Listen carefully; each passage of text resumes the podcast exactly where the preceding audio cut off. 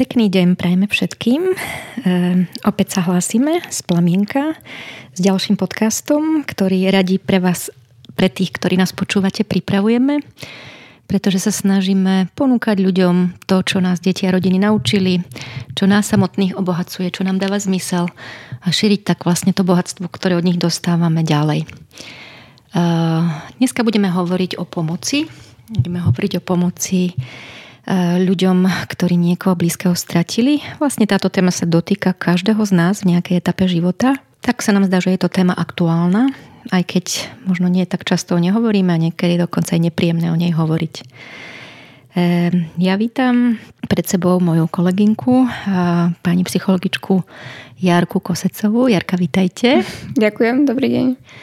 A budeme sa dneska rozprávať o tom vlastne, že čo znamená po strate niekoho blízkeho, tak či už je to dieťatko, dospelý partner, manžel, alebo dokonca starý rodič, že čo vlastne, o čom ten život potom je a prípadne ako a kedy o pomoc požiadať a prečo mnohokrát o ňu nežiadame.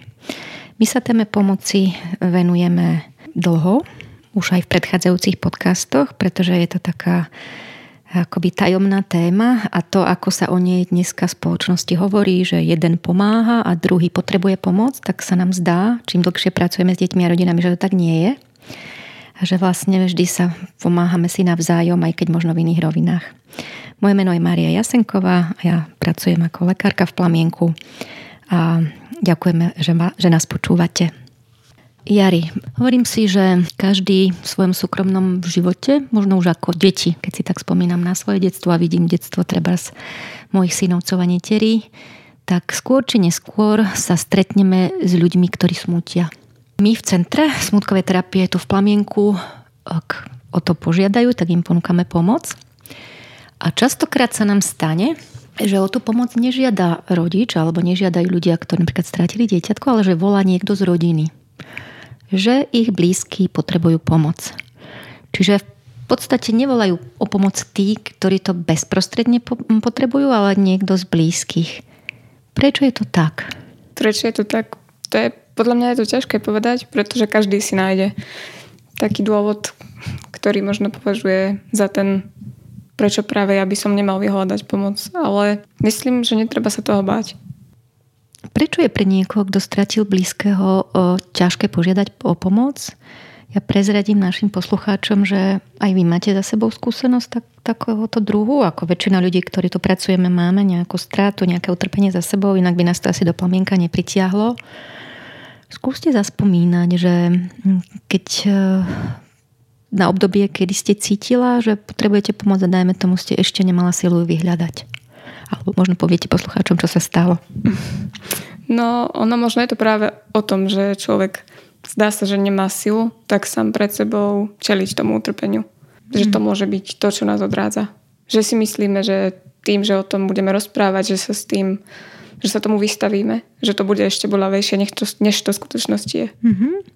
Čiže vlastne bojíme sa, že budeme trpieť ešte viac. Mm-hmm. Mm-hmm. Je to tak?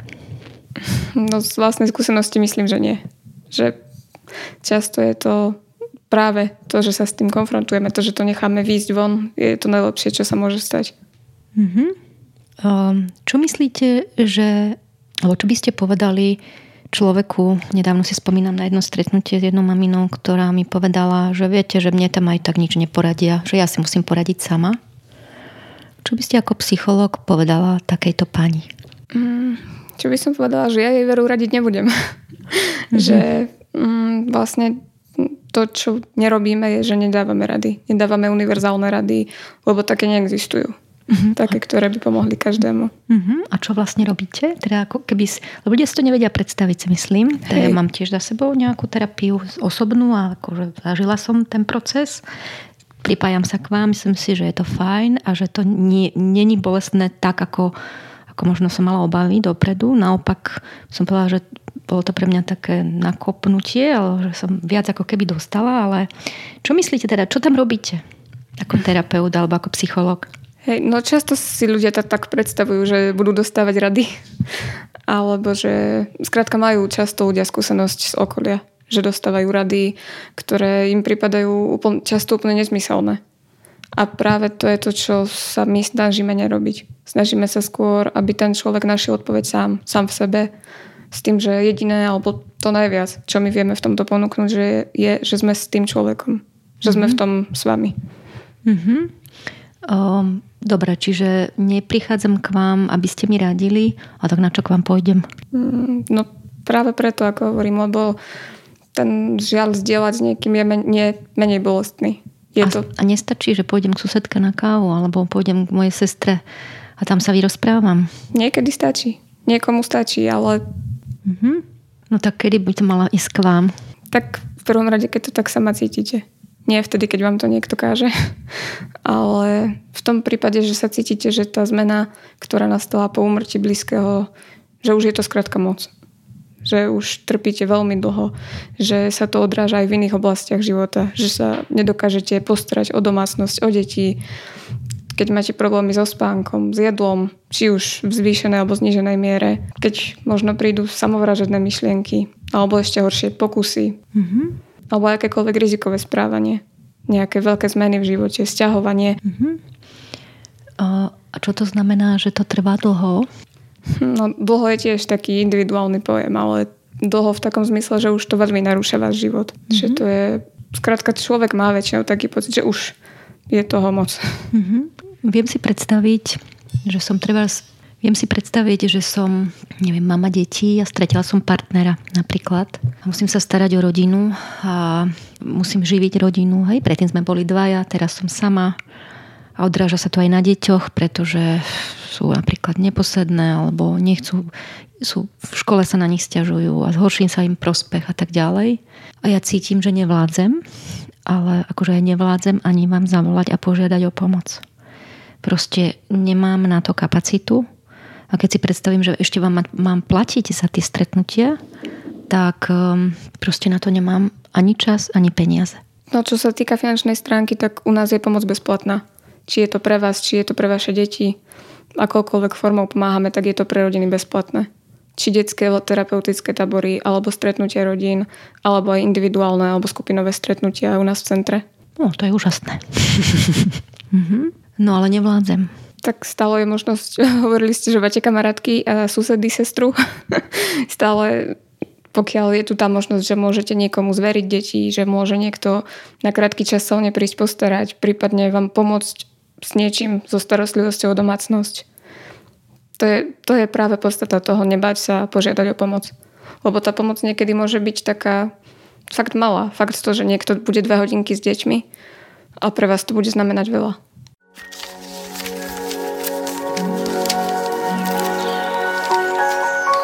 Počúvate podcast neziskovej organizácie Plamienok. Plníme priania nevyliečiteľne chorých detí, byť a žiť doma až do konca. Chceme s vami zdieľať najmä to, čím nás deti a rodiny obohacujú a čo sa z kníh naučiť nedá. Podporte nás darovaním vašich 2% z daní. Ďakujeme.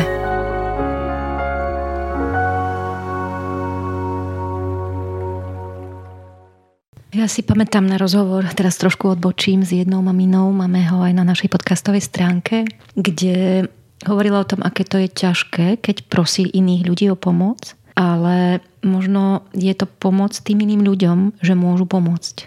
Že vlastne pri nej som si tak uvedomila, že to nie je o tom, že niekto je slabý a ten druhý je silný, ale že to skôr vnímam ako keby, že jeden aj druhý si navzájom pomáhame.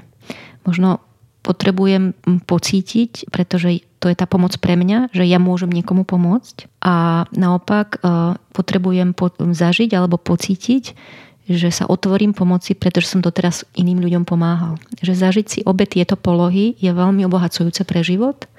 Takže by som chcela akoby podporiť všetkých, ktorí neradi príjmajú pomoc. Skúste si to vyskúšať v akejkoľvek oblasti a skúste dopriať tým, ktorí vám pomáhajú, aby vám pomohli, pretože je to dar. A ja verím, že keď poprosíme iných ľudí, možno, ja neviem, poď so mnou na prvé stretnutie do centra, alebo ja neviem, poď mi pomôcť, aby sme tam zavolali spolu, alebo poď mi pomôcť niečo napísať im mail, lebo nemám na to kapacitu, alebo neviem, čo tam mám napísať. Že to ľudia radi urobia. A potom ako keby zrazu sa nám otvorí nová cesta. A síce nevieme, kadiaľ povedie, ale pripúšťame, že nejakú novú možnosť do života. Inak sa vlastne točíme v kruhu. Jari, vy ste sama zažila stratu mami? Vlastne mladá vtedy, ano, nie, že by ste bola teraz stará, ale bola ste až mladšia. My sa vlastne stretli kratučko potom, čo sa to stalo pred pár rokmi. Takže verím, že rozumiete aj takým tým odžitým spôsobom ľuďom, ktorí niekoho blízkeho stratili. Že hovorím, že stratiť mamu, alebo stratiť dieťa, alebo stratiť takéhoto blízkeho človeka, to je veľká rana a kto to nezažije, asi nepochopí. Ale viete si predstaviť, že by mohol pomôcť aj niekto, kto nemá takúto skúsenosť? To je často taký predsudok, že to pochopí iba ten, ktorý to zažil. Podľa mňa. Čo ja môžem povedať za seba, že sa možno snažím vďaka tejto svojej skúsenosti ponúknuť iný pohľad. Alebo možno tým, že som toto sama zažila, tak môj pohľad je iný. Ale myslím, že to nemusí byť spravidla človek, ktorý niečo podobné zažil na to, aby nás dokázal pochopiť alebo podporiť. A keď vám niekto povie, že ale ja tomu neverím? Tak stále má možnosť to skúsiť. Vyskúšajte to, uvidíte, hej. Myslím, že nie, stále je to risk, lebo stále ten človek nenájde niekoho, kto prežil to isté. Keď aj zrovna človek prešiel stratou niekoho blízkeho, tak nie je to taká istá skúsenosť. Hej, že vlastne každá tá strata je jedinečná. Hej? Niečo máme spoločné a niečo odlišné. Tak každý človek to prežíva inak. Vy ste sama vyhľadala pomoc? Hej, ja tým, že som už vtedy bola študentka psychológie, tak som to tak vnímala, ale naozaj môžem priznať, že aj pre mňa to bolo istú dobu ťažké, ale s odstupom času si myslím, že som urobila dobre. Som si istá, že som urobila dobre.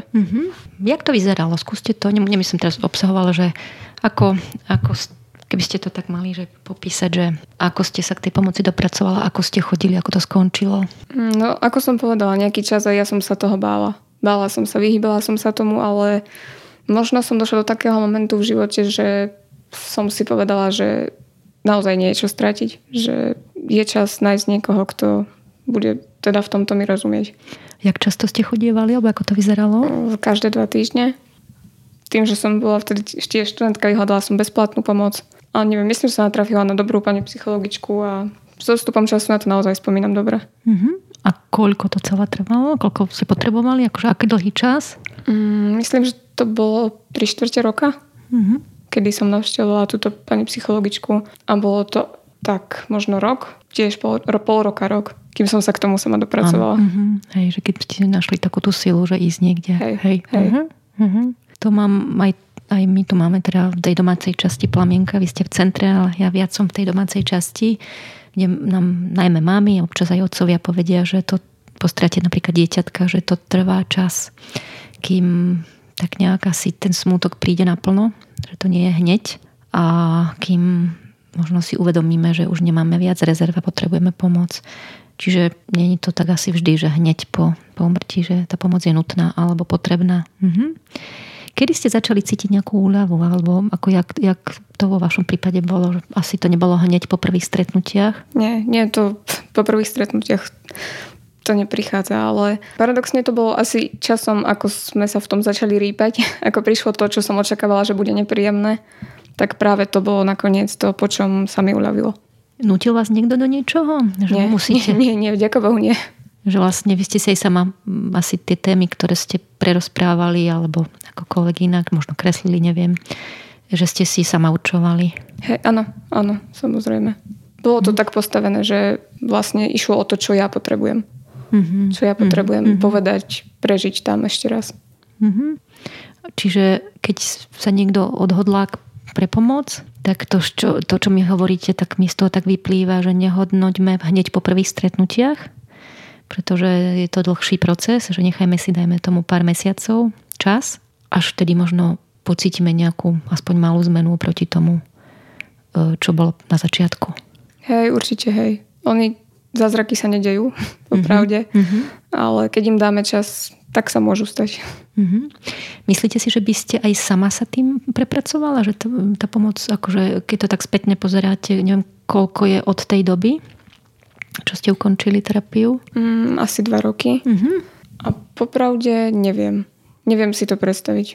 Možno by to trvalo dlhšie, určite by to bolo ťažšie a neviem si to predstaviť. neviem, čo by som robila. Považujem to za riešenie, ktoré prišlo a vďaka Bohu, že to prišlo. Mm-hmm. Veríte na to, že čas hojí rany?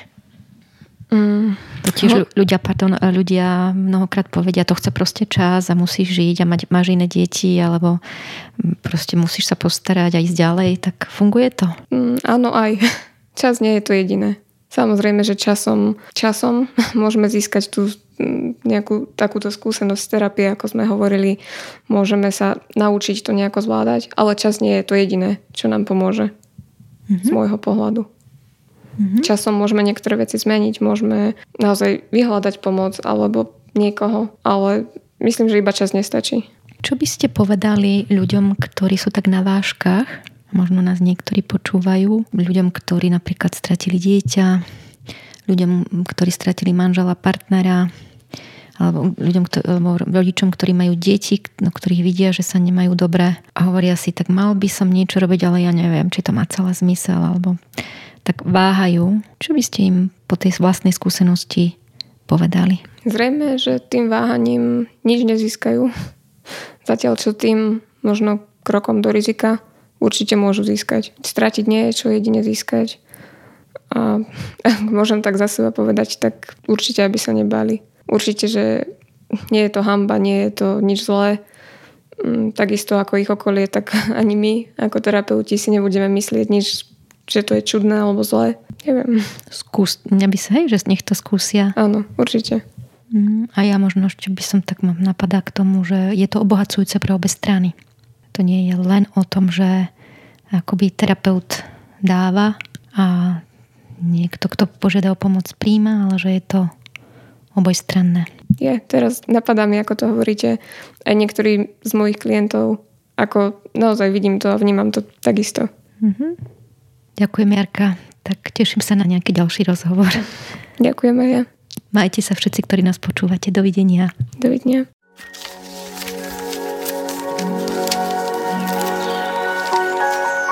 Počúvate podcast neziskovej organizácie Plamienok.